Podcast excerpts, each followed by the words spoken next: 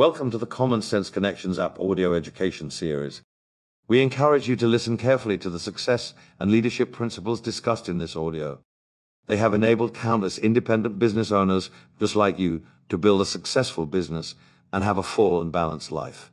Welcome, welcome to Cleveland, Ohio.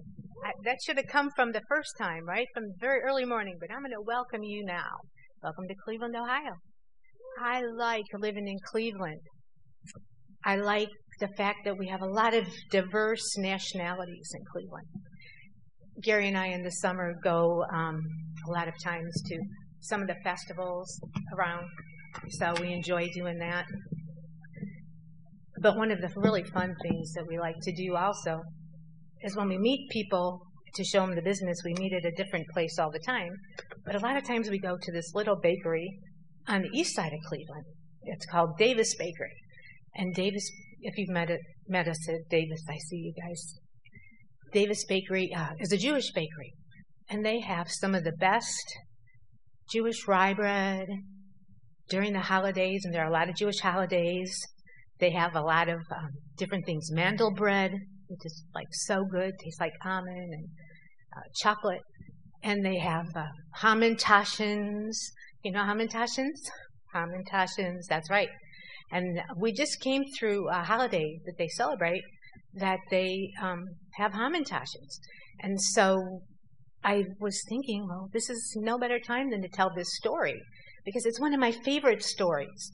And um, I think it really has a lot to do with where we are as a country, where we are as a business. And I thought I was going to tell you guys the story of Esther. So our story begins in the year 483 BC. It's the third year reign in King Xerxes. His real name, Ahasuerus, would be um, his Hebrew name, but Xerxes would be his his Persian name. So Xerxes was a ruler of 127 provinces which spanned from Ethiopia to India. That was the great Persian Empire. At this point, Greece was the only country that he didn't have, and he wanted it bad. It was the only thing that wasn't under his power. So Xerxes held a military summit that lasted for six months. And what he wanted to do was build all of their confidence up that they were going to go in and they were going to be able to take Athens and um, and Greece would be part of that Persian Empire also. Well, in anticipation of his victory, he had a week long extravagant celebration, and it was held in the garden courtyard. Now, this was just stunning. Everything was so beautiful. And all, all the people that were there were the nobles and the military officers. There were the princes. They were all there. And everybody that lived in the citadel of Susa was there, whether they were great or small. They all attended. So the majesty and the splendor of the gardens was just amazing, and everybody had their own golden chalice to drink from, and no two of them were alike. And the wine just flowed. I mean, just anything went. All the king's wealth was on display because he wanted to make sure um, that they knew that he had the power behind him to take Greece. Well, there was another banquet that was going on, and this banquet was just for the women and it was given by the queen, Queen Vashti. And Queen Vashti was a beautiful, beautiful woman. Well, she called for um, he called for the queen, and now this was like after seven days of drinking and partying, and he was a bit inebriated. And he asked the king, the queen, to come and put her crown on and her royal robes and come and display herself in front of all of um, all of the military and all of these people. And the queen said what any good woman would say, no way. I'm not doing that. I'm not coming, right? So, but that's not the right thing to say to the king. And the king had a terrible, terrible temper. So the king said, What do I do? I mean, he was mad. She's not coming. And so he turned to his advisors, who were, well, I'll let you decide what they were. So he turned to his advisors and he said, What am I going to do? The queen won't come. And he was so mad. And they, they said to him, Well, this just, this can never be. The queen has to come. I mean, all the women are going to think that they could say to us whatever she says to you. So she didn't just offend you, she's offended the whole 127 provinces. Anything that she's, that, um, that she thinks is okay, our wives are going to think the same thing. She's got to go. She's got to go. And he's, so she did. And that was the end of Vashti. We never hear from her again. Now the king started to miss Vashti. So maybe hmm, a couple months, maybe a year went by, and he missed her. So he didn't know. He thought about her and kind of pined for her. And so his advisor said, Well, we have an idea. Why don't we send out into all the provinces um, some of our eunuchs and have them come back with the prettiest girls in all the provinces? You can decide which one of those women will be queen. So that's what they did. Now, there was a really beautiful young woman in one of the provinces, in Susa, actually, right there. And her name was Esther. Now, Esther was a Jewish exile, and she was an orphan girl. And she um, was raised by her cousin. Her cousin's name was Mordecai. And Mordecai raised her, and he was a Jewish exile also. And he had a position at the king's gate. So Mordecai, um, he thought he would let his, his beautiful niece, his beautiful cousin, you know, that she would be a good person to maybe, you know, maybe they'd look at her and maybe they'd want her. And they absolutely did. Now, we really don't know exactly what happened and how that happened, but Esther was chosen. And she was chosen to go and be one of 400 women that was going to be able to um, have a chance to meet with the king and to be to be queen.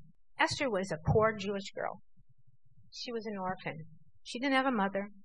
She didn't know all the all the things that a girl would know and be taught from her mother. So Esther, although she was humble and beautiful, she didn't have a lot of opportunity in life. But all of that was about to change for Esther.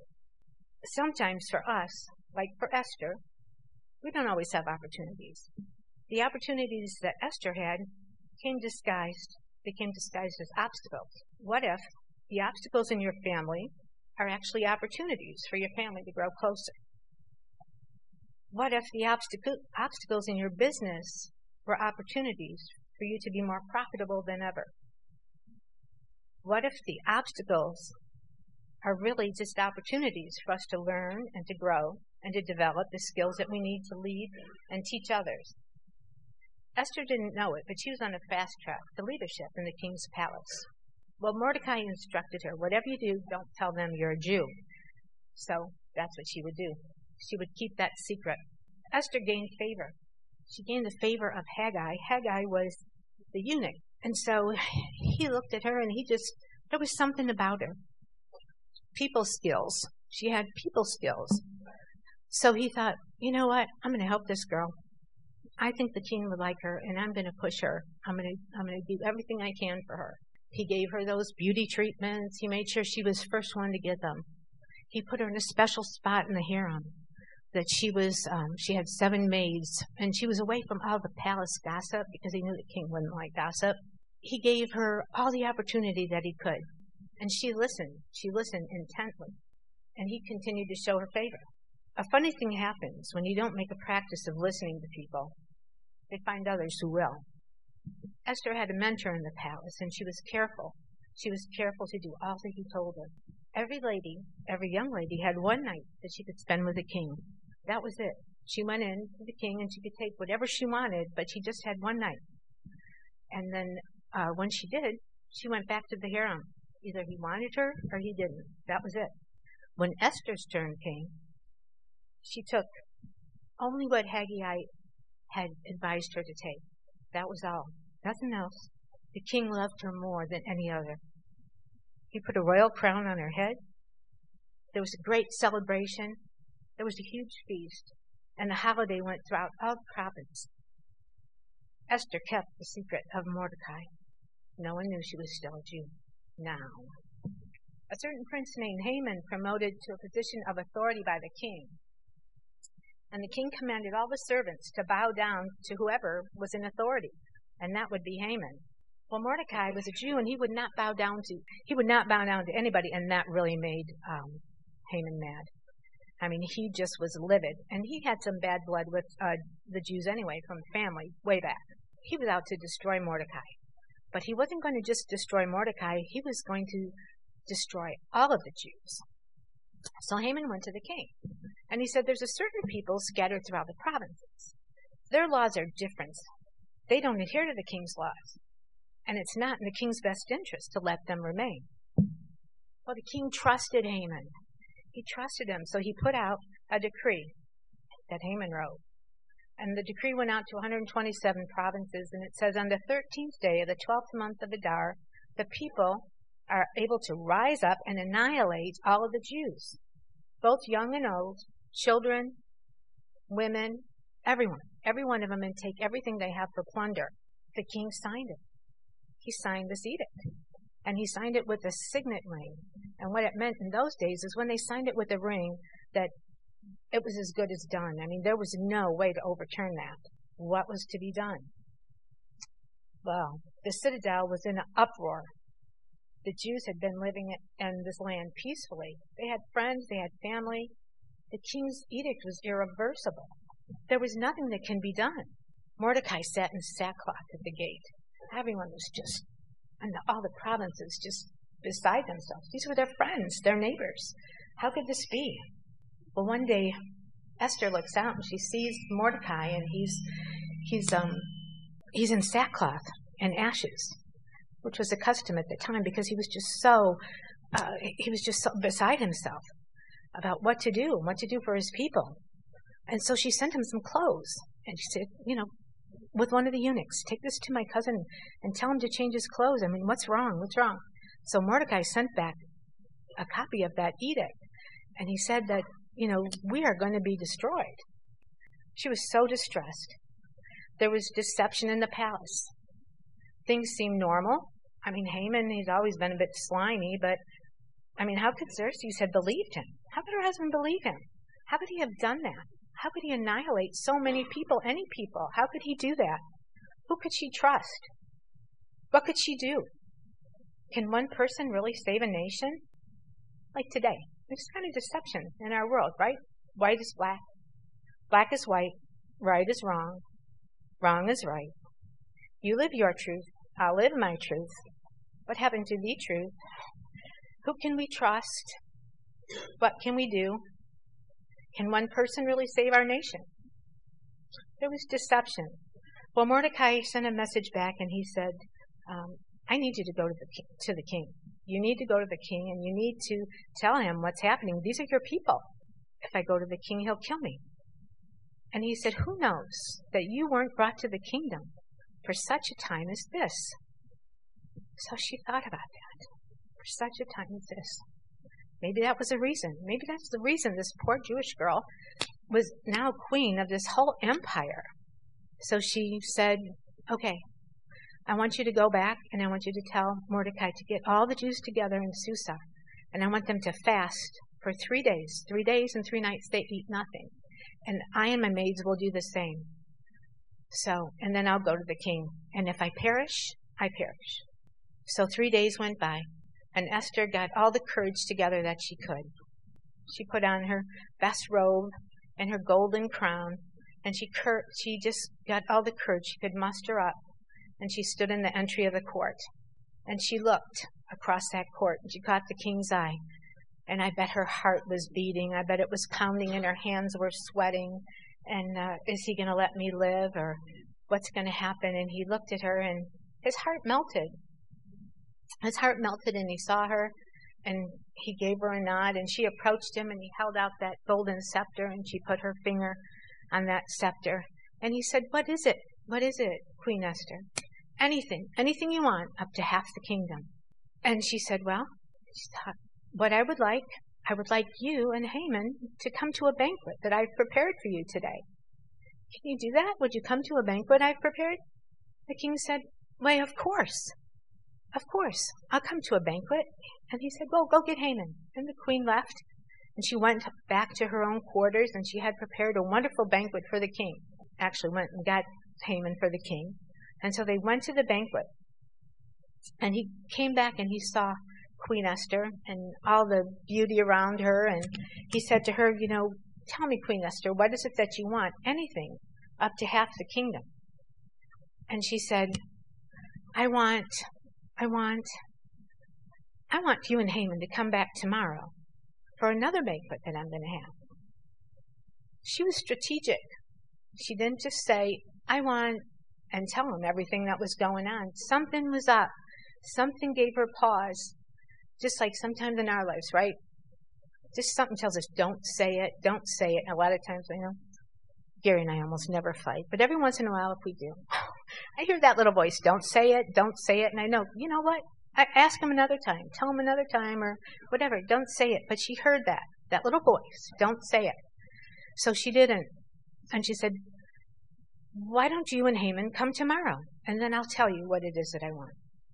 The king couldn't sleep. He couldn't sleep, so he called, um, he called for the annals of the historic, all the historic pages of everything that had happened for years and years that, that had happened, but he wanted particularly things that happened during his uh, time, during his time as king. And while he's reading, he discovers that Mordecai had disclosed a plot to assassinate him. And nothing ever was done for Mordecai. I mean, he wasn't given any uh, any kind of honor. Nothing happened. And so he he um couldn't sleep. He thought, I've got to do something for Mordecai. I don't know what I'm going to do for him. So he heard something out out in the palace, and he it was Haman. And he said, Haman, come in here. And he said, What should be done for the man to honor a man who's done something wonderful for the king? And Haman, thinking he was talking about him, said, Well, I think what you ought to do is put him in your royal robes and put him on your horse and have one of your nobles, one of your finest princes, lead that horse up and down the streets and say, This is what's done for the man to honor, that the king wants to honor. And the king said, That's a great idea. I want you to do that for Mordecai, the Jew that sits down at the gate. Oh, man, he was like, Okay. He was furious in his mind. I mean, not for Mordecai. How humiliating. How humiliating that he was going to have to go up and down like this. So he said he would do it. He went and he did it.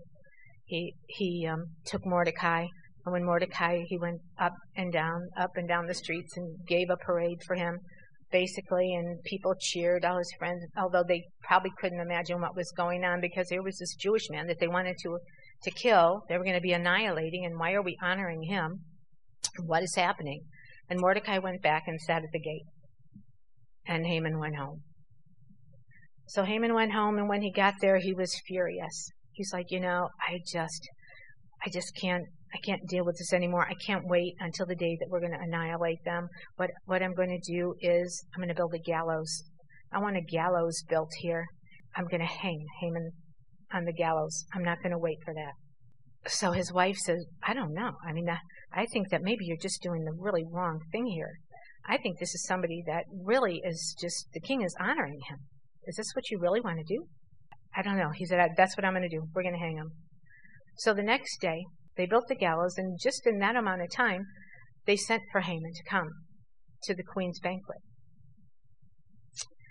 So he goes to the queen's banquet, and he meets the king is there, and, and uh, everything is just as beautiful and wonderful as it was the day before. The, the king says to Esther, Esther, what is it that you want? Tell me now, my queen. Anything, up to half the kingdom, and it's yours. And Esther said, It's this, I'm our people. I need you to help me. Someone wants to kill us. They want to kill me. They want to kill all of my people. And it's, it's just awful.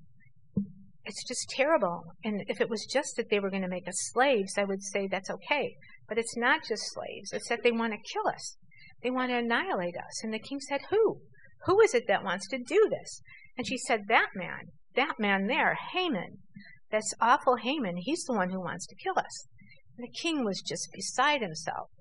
And he walked out into the garden gate, and then he realized when he was walking out in the garden that he's the one that had signed that decree and that it couldn't be um, it couldn't be turned around. And so Haman was Haman had gotten the best of him on that. But the king was like, we have got to do something. And he came back in, and he and Haman was like begging. He was begging Esther, please, please, you know, don't let them kill me. I know the king's going to kill me. And when the the um, king walked back in, and he saw him just like falling all over the floor and the couch, he said, Are you going to even assault my wife right here in her chambers? Just as he said that, somebody came up, a eunuch came behind him and just dropped a cloth over his head. And he, and he said, What are we going to do? And he said, Haman has a gallows that is being built at his house, and he wanted to hang Mordecai on the gallows. Mordecai, the one who saved you. And he said, Take him, take him, and hang him on the gallows. They took uh, Haman and they hung him on the gallows. And now what could be done, right? What could be done? Because they still had, um, they still had an edict that was out. So the king said, I will give all of my land, all my property, I want to go to Queen Esther. And of course, Esther gave it to her cousin Mordecai. And then he said to her, You can turn this whole thing around if what we do is put out another edict. And the edict will say that all of the Jews on that same day can rise up and fight back. And on that day, on that day, there were people killed. I mean, uh, they, it's not that nothing happened. There were people killed. But there were 75,000 enemies of the Jews that were killed it's told that in those provinces, everybody just kind of backed off in a way, unless they were enemies at that time. If not for one Jewish orphan girl and the courage to believe that her life had a purpose, and she was in the palace for such a time as this, the story would have a whole different ending. One person changed the destiny of a nation. Think what we can do together. I believe we're here for such a time as this. We've got a crazy world going on. But I believe together, there's a lot that we can do. So now today, we, like I said, we love going over to, um, love going over to Davis Bakery and love going at Purim because they make the best Hamantaschen. And so I want you to remember this story. Gary and I ordered some Hamantaschen and they're going to come and pass them out today. So everybody gets one. Purim is celebrated every year in, we're going to say, about March, about sometime in March. And it's custom for them to have a wonderful celebration.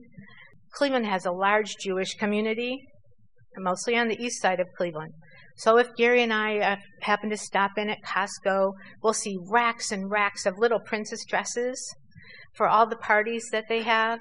They celebrate this holiday with a ho- this day with a holiday called Purim, and Purim um, means lots. It's lots because they pulled lots to decide on which day that they would go. They read the book, they read the story of Esther, and they make a lot of noise. And when they tell the story and they talk about Haman, everybody goes boo, boo, and hisses, right? So it's a wonderful story, and I hope you guys remember it. Thank you guys. And this audio series was created to help you with personal development professional development, and gaining the skills to build a sustainable business. While certainly no one can guarantee success, it is our hope that the principles and ideas discussed here will enable you to experience the thrill of accomplishment and offer your life greater significance and enjoyment. This is a copyrighted program. The purchase of the program is optional, and any unauthorized reproduction or broadcast of this digital media without express written consent is strictly prohibited. All rights are reserved.